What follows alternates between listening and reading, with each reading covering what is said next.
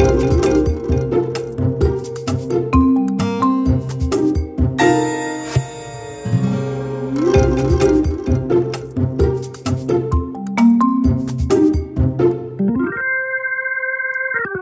to Managing Marketing, a weekly podcast where we discuss the issues and opportunities facing marketing, media, and advertising with industry thought leaders and practitioners.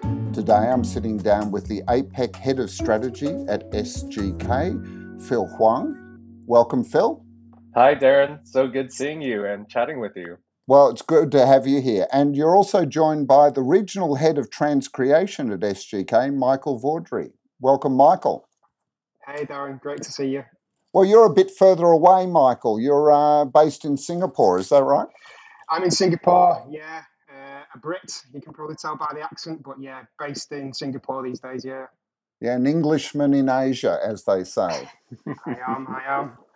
Now, look, I'll start with you, Michael. Um, transcreation, you know, it's a word that's been around for several decades, and it, particularly out of the UK and Europe.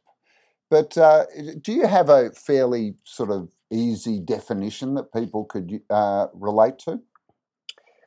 So, transcreation kind of came about as a term that we used to rename our adaptive offering um, because it was really growing to become more than just adaptive design. Um, we were moving into digital spaces, and obviously, the, the marketplaces and touch points of the work that we produce is, is evolving all of the time. So, transcreation just became a really nice overall term to describe anything that's, that's kind of adaptive design, um, visualization, retouch, um, 3D imagery, animation, all these type of um, digital touch points that we that we work towards, and it, it kind of just then captures all that. So there's no there's no real simple way to describe it. It just kind of means the stuff that fits in the middle, I suppose. So uh, our transcreation team sits um, slap in the middle of what is our deployment and our technical services, um, and in between our creative services as well. So we're, we're kind of the bridge in between those two, I suppose. That's the simplest way to put it. We bridge that gap between bringing more technical services to our creative side and bringing more creative services to our technical side.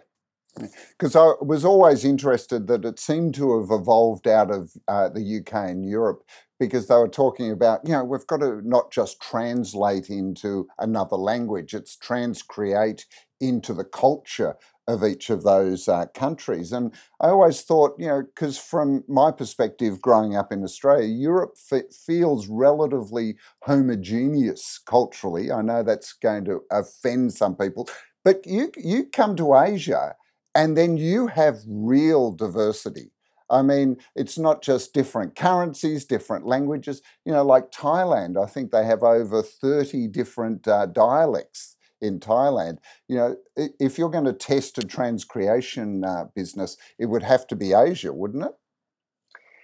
Absolutely. And that's kind of why we're doing what we're doing within SGK, and and, and the, the launch of this kind of idea is is happening in Asia because of that diversity and those those real regional nuances within within the area. Like you say, Thailand is completely different to Cambodia, which is different to Singapore and different to China, and it's it's kind of um, we, we've created a really diverse team as well, which kind of panders to that situation. So we're, we're very aware that there's lots of differences and lots of local knowledge and nuance that's needed there. So we're, we're trying to tailor our solution to, to fit the client's needs in all of these different locations. So the word transcreation uh, kind of covers that one. And Phil, you know, as a uh, strategist, it must be fascinating developing or working with brand strategies because I, I, know a lot of global clients like to come up with a sort of strategic platform that they feel that they can just roll out globally. But you must see that same challenge of diversity uh, when you're working with strategies, right? Yeah, exactly. But I think this is so actually to kind of speak to both of your questions. Um, it's funny because I come from the verbal side of the business, right? I work obviously with strategy, with with language. Coming from the copy and verbal writing um, side, you know, transcreation as a concept has always, you know, I, I've been familiar with it for quite some time because whenever you're going between languages, you're reflecting the cultural nuance. So um, on the visual side, uh, as a company, like how we've actually also evolved, even the nomenclature of calling it transcreation has also been a journey. Because as Michael said, right now, under our transcreation banner, we actually do quite a few things. Uh, we optimize assets, we adapt assets, we localize assets, we also realize them. And we've seen the types of work that we do just kind of grow, mainly because of the media landscape that we operate in now, right? So whereas before we just call this is an adaptation, this is adaptive, but then you know that banner and that umbrella has actually grown.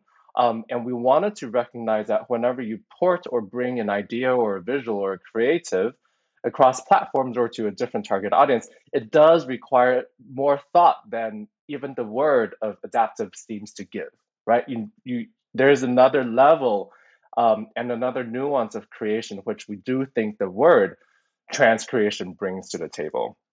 Now, so on a strategy front, um, yeah, I think it's a very interesting balancing act um, that can actually still be quite fun in the sense of how do you create and maintain these global planks, but then in each local market level that you can still interpret the specific cultural nuance differently. Because as we all know, um, all sorts of me- messaging, um, you can dial up or dial down specific interpretations of concepts and ideas. And that's where a lot of my work lies, which is uh, not just to create um, a lot of the central uh, platforms or positioning or planks, but a lot of times, um, if we're working in a localization perspective, that we can take what uh, global brands have as a central concept and then basically reinterpret it slightly differently um, to what the local audience um, needs. And the other thing I've noticed, because when we talk about transcreation, most people immediately think of global or regional projects. But in many ways, the service, you know, and, and Michael, you described it before how you sit in the middle. That's also becoming increasingly important for brands that operate within one market, you know, because the volume of uh, content that most brands are producing these days means that often uh, agencies or, or other suppliers really struggle with being able to scale to meet those needs, don't they? That's right, yeah. Um, so that's what we offer differently as SGK. Like I say, we, we have this holistic view of the whole thing, and transcreation fits fits right in the middle of that. So this the idea of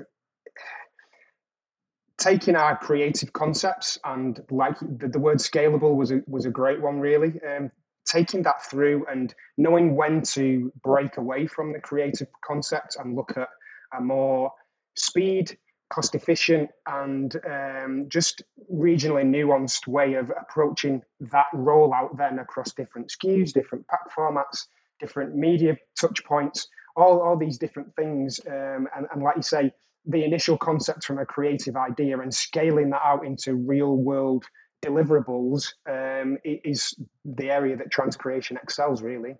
Yeah, because uh, you know we've noticed uh, in the last twenty years, you know, w- when we do our work with uh, brands and looking at their outputs that they have for marketing communications, back in around two thousand four, two thousand five, the average brand was producing around two hundred pieces of work and now, you know, I think it was 2019 was the last time we looked at all the data. Yeah, we stopped counting at about three to 5,000. Yeah. Um, Phil, what is it that's driving this from your perspective? Why have we had a you know, more than 10 time, tenfold increase in content creation over a you know, sort of 15 year period? Um, definitely just the fact that we live in an omni-channel world. Um, there's so many platforms to be on programmatic targeting um, really lets you hyper personalize all of your comms. So all of this leads to both complexity and I would say opportunity because we all want our messages and our ideas to be able to be landed hyper personalized, right? Um, because it speaks better to the audience on the platform um, in the language um, to their personal preference or consumer or shopping preference. And that's really the, the, the driver of, of, of all of this. I'd like to uh, think that was true, but you know, I don't see a lot of brands actually achieving hyper personalization.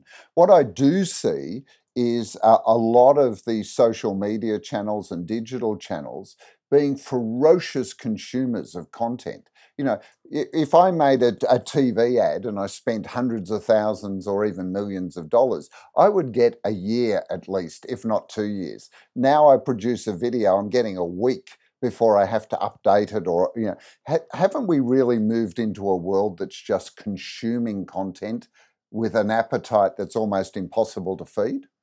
Yeah, I, I think it's definitely both. And I think that's why um, can't remember if I did uh, say we all aim to be hyper personalized. So I think that's a, that's a really long journey, right? It's one of those kind yeah. of holy marketing holy grail. So it, it, it is both, and the fact that you have so many different uh, formats and forms of content living across platforms. You have short form, you have long form, you have native. Um, so the the number of places where you can consume content and um, is of course multiplied and then times that with the programmatic ability to try and personalize it. I think it is both. Yeah. Michael? I, I think it's about reactivity in the marketplace as well. Brands want to be reactive. They want to they want to look at what's happening in the world and what's happening in terms of um, even events and things like that different times of the year and things and they they want to tailor their marketing concepts to that to that vision, and they want to tailor their their the things that we deliver to that. So the, I think the reason that volumes of content and volumes of deliverables have skyrocketed is, like Phil said, the channels that people are consuming this content has increased, and, and like you noted, the the life cycle of these things is actually very short now, and, and brands want to be super reactive because, uh, you know, I've noticed that agencies culturally really struggle with scaling. You know, and I'm uh, this is a generalization. I know, you know, I've heard recently in the last 12 months that some are investing in, you know, robotics and, and AI and things like that, trying to automate the production to, to somehow play in this space. But I think no matter what technology, it actually requires a, a cultural you know, adjustment which is the traditional role of an agency was almost like the old fashioned craft workshop where you know you put a group of craftsmen on to build one thing and they would spend lots of time making it uh, you know perfect and and adjusting it which is what we see with you know creative people in agencies. The, the whole whole way through the process they're constantly there you know tinkering and providing feedback. Now that's fine if i'm producing one but if i'm producing a thousand isn't it a completely different cultural and, and mindset, which you know goes to the whole production process, Michael? It is. It is. Um, and it, this is why we talk about this this sweet spot in between production and, and creative, and that's really where it is. Um, this the skill of transcreation and the skill of adaptive, um, and to be able to just hit things at volume is to have a real understanding of packaging and to always look back at that creative vision that, that streams down from the top from the from the creative idea. Um, and the, the skills of the guy like I of the guys that like I say this this idea of technical skills with a creative edge rather than creative skills with a technical edge that's probably more where we sit. Um, and and that enables us to create real world designs that that that work um, printable producible uh, Phil? Yeah, Phil, because you said you're you're in, yeah mainly focused on the verbal side. Uh, that's strategy and creative. So how does that fit in? Yeah, I, I do have to say um, we still also stand for craft. Um, don't don't get us wrong. You know, we do have uh, top creative teams. It's just that we've learned how to have different teams complement each other. So previously, whenever we um, kind of sit down with a client, we have all what we call like the holy not holy. Okay, I can't put that word out there, but like the Trinity of, of oh, thank of, you, of course. Thank you. oh yes, um, the Trinity of of course, you know, always creative strategy and account servicing at the table, right? And we're all co-working. But then we've at you know the fourth leg is is equally important, which is production, right? So we we do prefer to be honing our craft on um, the idea, um, on the strength of the, the idea, um, but then oh, being able to translate that with production planning at the table into multiple formats. So we've actually started working a lot more in terms of thinking more in terms of asset maps, in terms of toolkits. It's not a singular um, visual necessarily. It's always a toolkit of parts that come together still to form a really strong idea. And that toolkit of parts, whether it's visual assets, sonic assets, messaging assets, can be remixed in different ways, right? So I don't think it's necessarily um, uh, mutually exclusive, um, but but we have different tribes and expertise that that complement each other. Because uh, I've just noticed that you know uh, a lot of marketers will have their origination agency. You know they they they have uh, research companies, strategists, you know, creatives that will do the sort of the big idea. But uh, you know, there's a point where suddenly that goes from the single big idea, and the fact that it's called a big idea make it makes it singular. But then when you've got to execute that over thousands and thousands of different outputs to different audiences, different media channels, you know, isn't this where the logistics comes in, Michael? It is, and it, it's like you say, how do you manage that volume through? How do you, like I mentioned earlier, this idea, this that you take this big idea and you give it some um, a bit more firepower from the business, more more boots on the ground, with that creative vision and that technical knowledge to push these things through into real world translations, not only in language, but in terms of SKUs, different touch points, media channels, all that type of stuff. Um, it, it's the idea is always the core, um, but the support of the team moving this through the business and into production is really important as well. Um, and this is what Phil kind of built on there as well. The, the idea of, of SGK is that it's a collaborative process. This is all about collaboration. Our trans creation teams don't sit as a silo. We sit as a part and an extension of our creative teams, an extension of our production teams. So that collaboration through the business really helps to streamline and make things uh, just just flow easier for clients, really. And, and that's the goal of us, really, to make things make life easier for the clients. So I'd imagine that you also collaborate with uh, clients, other suppliers as well. I mean, this is not just you know, and, and that would be for me the big difference. We do. So not only does it flow through from SGK Creative, um, we also pick up and collaborate with lots of different agencies and businesses across the world, suppliers from printers at the, at the right side of the business up to ad agencies and lots of different um, disciplines that, we're, we're, that, that clients really want this holistic view of all of these different agencies to just play well together. And, and we do that and we do it all the time. Yeah, because that's um, one of the things that I've constantly run into is uh, clients will get us in because they'll have a portfolio of agencies, for instance, and and I remember uh, particularly it was in Malaysia they had you know about four or five agencies but one of them was made the lead agency and i think that's such a dangerous term the lead agency because while the client's expectation was that they would somehow be the, a leader in that they would help coordinate the uh, the performance and the uh, engagement of all the other agencies in the portfolio, they actually term, uh, defined it for themselves as that they were the gatekeeper they would decide who did what, when, how, and there was no collaboration whatsoever. The client was completely blown away when we revealed this to them because they were, you know, anointing this agency as the lead agency, and it was one of the major creative, global creative agencies.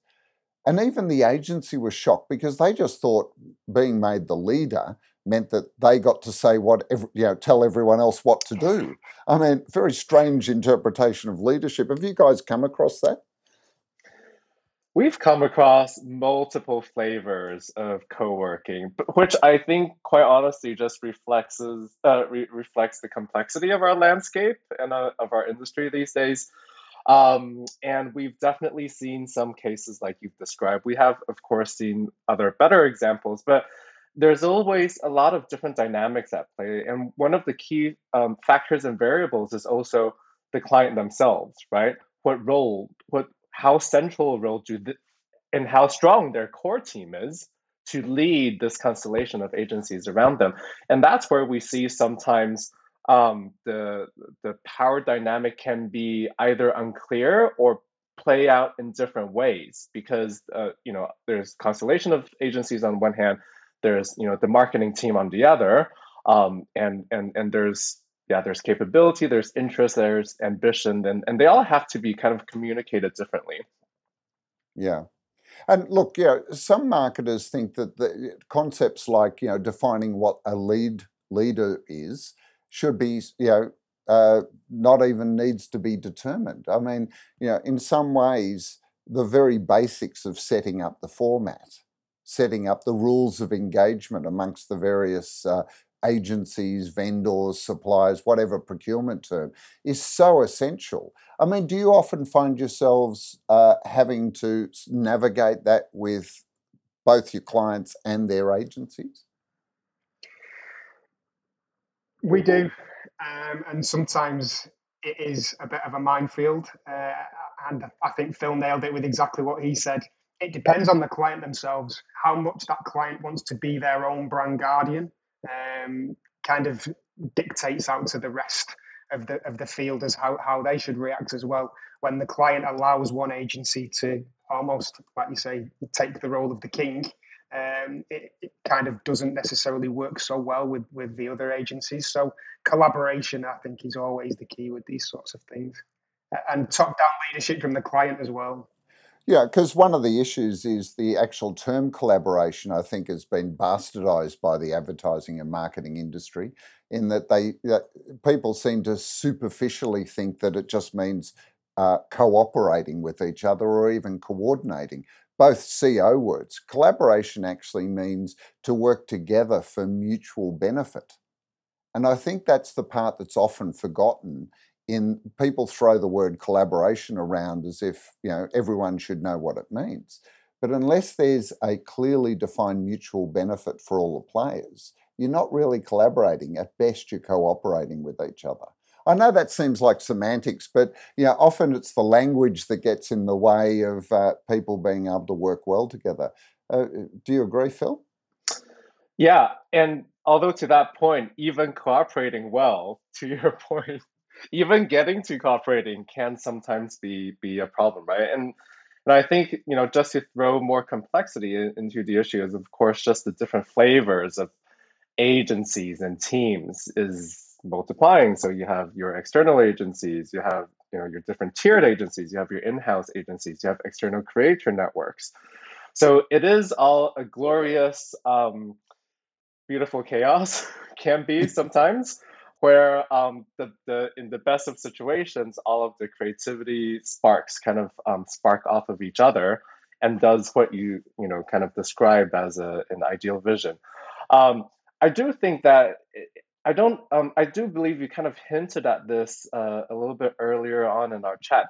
I do think it's so important, um, especially in these situations, to think about the attitude and the culture of the the agency teams that are coming to the table, um, because if they are open, right, and if they, you know, that's an attitude thing, right?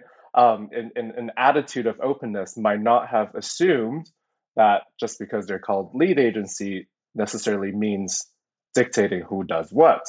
Obviously, leadership is a very broad term, or lead is a very broad concept as well.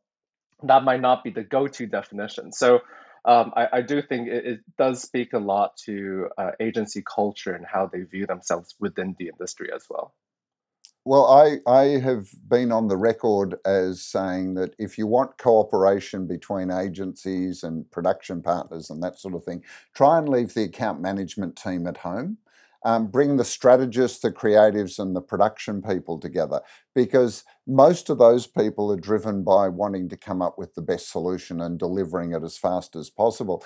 The poor old account management team's responsible for answering to the agency CFO, who's going to say, "Why didn't you get more of the client budget?" You know, and so they become the ones that end up fighting for territory, fighting for for budget. And I think that's another part that often you know, I, I've found marketers really struggle with is going into this and defining, you know, this is your part, this is your part, this is your part, so that you take that off the table mm. and get the best of the teams solving your problems. Because ultimately isn't that why we're all in business is to solve our clients problems? Yeah and, and I, I think that's a great attitude and that goes along with what i was saying like how do you view your own role if you're customer centric if you're work centric if it's the work the work the work then you would go in there with the right attitude to foster this type of um, collaboration and not just cooperation yeah Hey, Michael, I just thought of that old saying, you know, quality costs time. You can have any two. Uh, you'd be familiar with that one, wouldn't you? Very much so, yeah. Um, we, we live in a world where expectations of quality is very high and expectations of speed is very fast. Um, so we we kind of we, we dance that saying every single day. I think, yeah. Well, uh, um, uh, Sir Martin Sorrell's uh, S4 Capital says you can have all three now. We'll give you speed, quality, and uh, and uh, and low cost. You know, and and in some ways he's right in that technology is allowing uh, us to actually meet a lot of those unrealistic expectations by you know helping to streamline production, isn't it?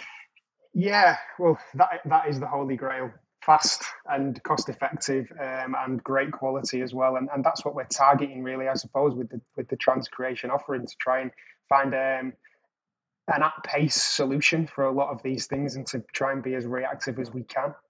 Yeah.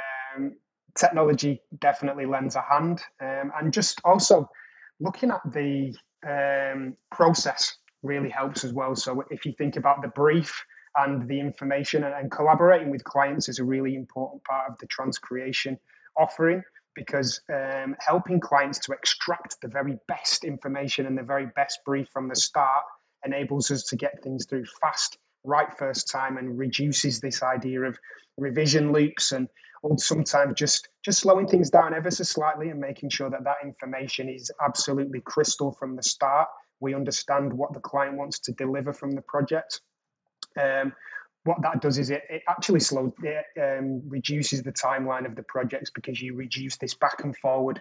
The, the idea that the information comes through perfect first time and we can always try and hit this right first time target that we're looking at.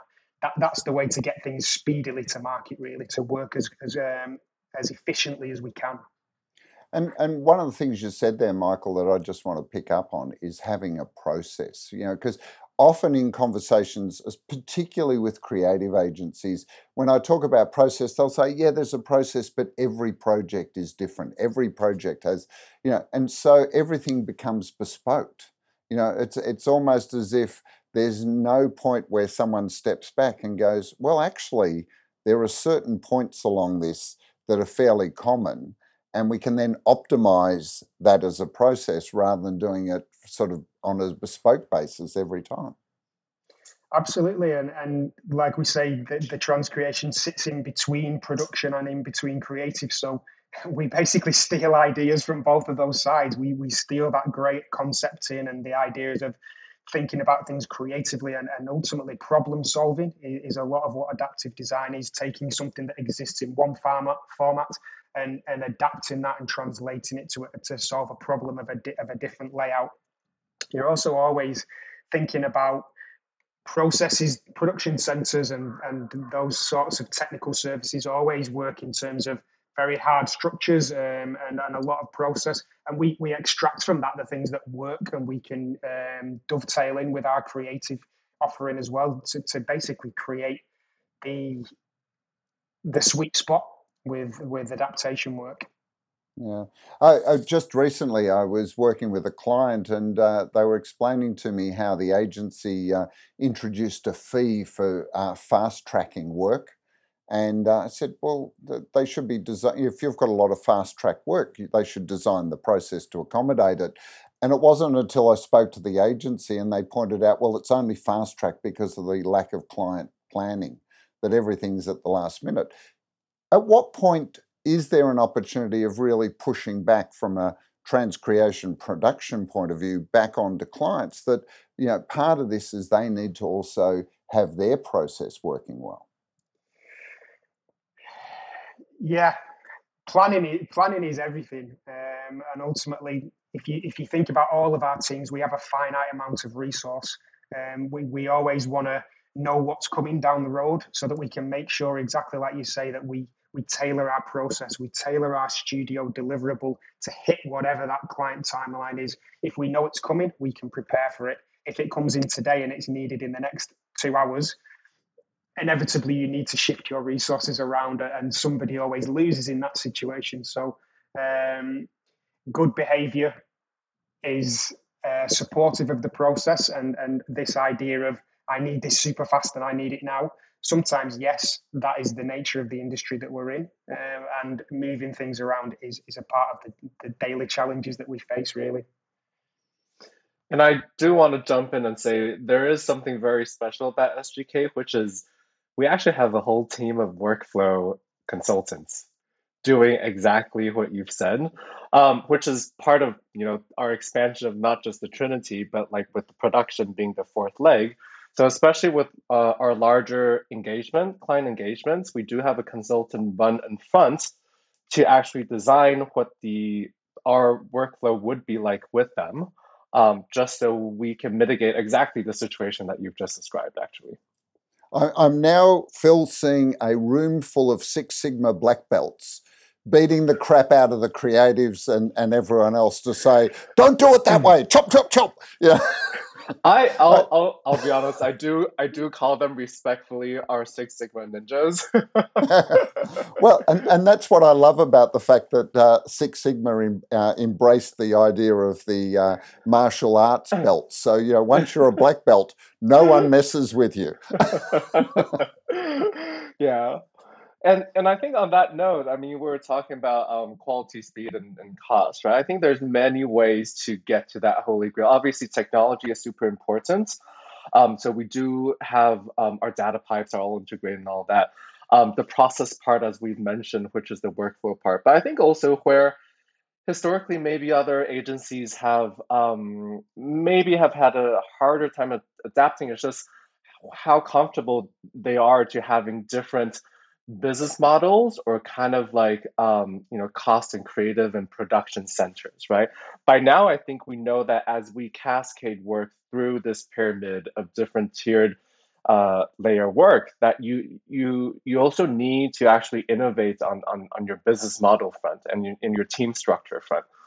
So we actually have multiple ways of um, interacting and working with clients on site near site off site and that's also really matched with how all of our teams can hence hit different um, criteria of the sweet spot of quality, cost, and speed at different tiers of creative production level. Yeah. Look, it's interesting from my perspective because I'm sitting in the industry, I'm watching companies like SGK come from a, you know, I think you guys were primarily a packaging production company, but you moved into, you know, broader design and printing and now you've you've offering that full service. We're also seeing the big holding companies the, that own advertising agencies have started, you know, years ago creating their own you know production specialists to do the same sort of thing. And even some of the print companies you know got together and started you know everyone sort of moved into this center. But what i notice is that each one brings a different culture based on the heritage of where they've come from. And each of those cultures has a diff, you know different strengths and weaknesses around the way they work I saw the same thing years ago with uh, digital. You know, when digital, you know, we're talking the early 2000s, but, you know, there was uh, uh, Avenue A Razorfish, God, that's a blast from the past, was a design company that moved into digital. RGA was a sort of film production that moved into digital. And then there were others like Sapient, there were a technology company that, and each of those had different cultures. I think Origins and foundations of, of all companies ha, has a profound impact. Uh, what would you define, uh, you know, SGK as the the sort of culture, the foundation that you guys bring? Um, I would say uh, openness. Quite honestly, uh, we're very landed people. I you can say that does come from our production heritage um, in the sense that uh, if you imagine our different tribes, we have the creative, we have the production, the strategists, we also have Six Sigma ninjas um, in the mix that we're really um, all about you know being able to uh, openly and practically find the ways to get where we need to go fast. So it's actually a really um, uh, yeah, just kind of um, sorry, I'm thinking in Chinese at the no. same time in my head. Sometimes my brain splits. Um, yeah, it's a it's a very collaborative um, culture yeah. above Michael, anything Michael? else. I'd say. Yeah, I, I agree. We're we're a very solution based business, and, and we you've just demonstrated the evolution of SGK over the years, and, and we're a very adaptive company, and we we move with the ebb and flow of the industry, and we're always looking at what the next client challenges and what areas we diversify into, and where what what is the white space within our business that we need to fill and, and grow to move into. So that that's a real um, the ethos of the business really to to evolve. I mean, I have to say, uh, production for me has always attracted people that sort of go, "All right, what do you want?" Okay, let me get back to you on the best way to do it. And by the way, if it's not here on Tuesday at 10 o'clock, it's not going to happen. You know, that there's a real um, yeah, pragmatism that comes from production.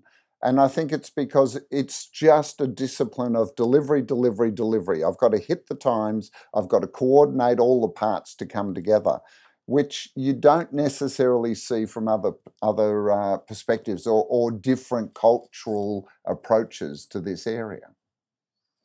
I think it's that ownership of the deadline, isn't it? Production centres, they know they've got that hard line in the sand. That thing is going to print on that day and it has to deliver at that time. So they can toe the hard line and they can almost say to client, listen, if you need to hit that, we need to do this. And that's not necessarily a bad thing. It, it, it brings visibility of the process to the client and it helps them to understand what we need from their side to help them achieve their goals. Yeah, and also there's the opportunity of then of bringing that so that when the creative comes in, you know, because creative people uh, are not necessarily thinking within the realms of what's actually achievable, but when you bring the two together, it it can actually create magic because you know it may not be readily obvious how to make an idea come to fruition, but great production people actually step up to that challenge and still work within the framework of you know quality cost time. And if it's you know if it's on budget if they can deliver it on budget and on time then they're happy. I i agree um, and from the production side of our business, we are almost slaves to the creative and and the production side. Their their whole point is not to find the easy way. Challenge, make make let's make printers work a little harder. Let's see if we can push this brief, this creative, brilliant creative concept that's come down from our studios. How can we make that work? How, how what the challenge is to to actually push everybody to be a little bit better, um, not just to rest on our laurels. And that's something that we definitely push for in SGK. Yeah. And I think that bridging role of smart production planning, that in between phase is so important for that because we, we're trying to um, blend the phases more and more so so that you know the production thinking is introduced higher up and earlier in our creative thinking. So we can already you know it's not just a straight handoff. We're trying to sit down at the table together and think okay this creative idea, we can split the frames this way. We can shoot it. Uh, we can divide up the layers this way. So we, I mentioned our toolkit and you know asset map um, principle, where we're always thinking in sets, right? So okay, and and this goes even to copy and messaging, right? So we're sitting earlier and we're putting production planning earlier at the table with creative, so we can deconstruct the best way to still keep the, the, the most core and most potent part of the creative idea while letting us uh, maximize production speed and value um, and volume. Yeah. Uh, look, I really um, I got to appreciate production years ago when I was a copywriter. I was working with an art director. Uh, his name was Trevor Smith, and we had a real estate client, a big uh, you know uh, commercial and industrial real estate client. We had a um, a, uh, a, a, factory that was an old sanitarium uh, foods factory where they made Weet-Bix. And instead of doing the four page cellophane die cut brochure that they wanted, they wanted a thousand of them, we actually redesigned the Weet-Bix box with the brochure on it. And then uh, contacted the client selling it and said, Can you fill it? So it was a really interesting challenge. We had to produce only a thousand of these and then give it to Sanitarium to actually then put it on their production line and fill. Seeing the effort that all of the production people, both at uh, Sanitarium, at the printers, and everyone, would go to because they were excited about the idea of actually doing a real estate brochure that looked like a box of Weet-Bix breakfast cereal was just fantastic. You know, the amount of effort, and clients often say to me, How can we get more value out of our agencies? It's give them big, hairy challenges and let them just go for it as far as coming up with solutions. I think ultimately that's what attracts people to this industry. I mean, you two, uh, what, what is that what attracted you to this category? Because know, we could all be doing something much easier. yeah, I, I think I think our industry right now is very complicated, very fast moving, and it's always glass half full or half empty, right? If you if you feel like you can thrive on complexity and uncertainty, I can't imagine a more exciting, you know, time to be in in in marketing. I suppose. Um, so yes, it, it is it is trying to solve all of these jigsaw puzzles about how do you put the people and the tribes and the teams together for the best creative result and the best you know market result and the best client result that that does excite me. Yeah, Michael.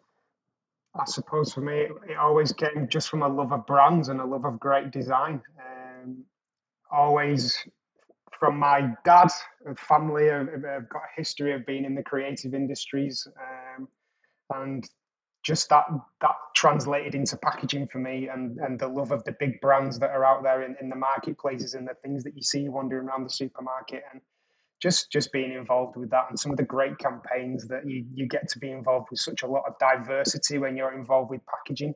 And like we've talked about now we're moving into digital and into all these different spaces and you really get to see the cradle to grave i suppose of the product going through and, and i just love all that. Yeah uh, it's fantastic. Look, guys, thank you very much. Thank you, uh, Phil Huang and uh, Michael Vaudrick.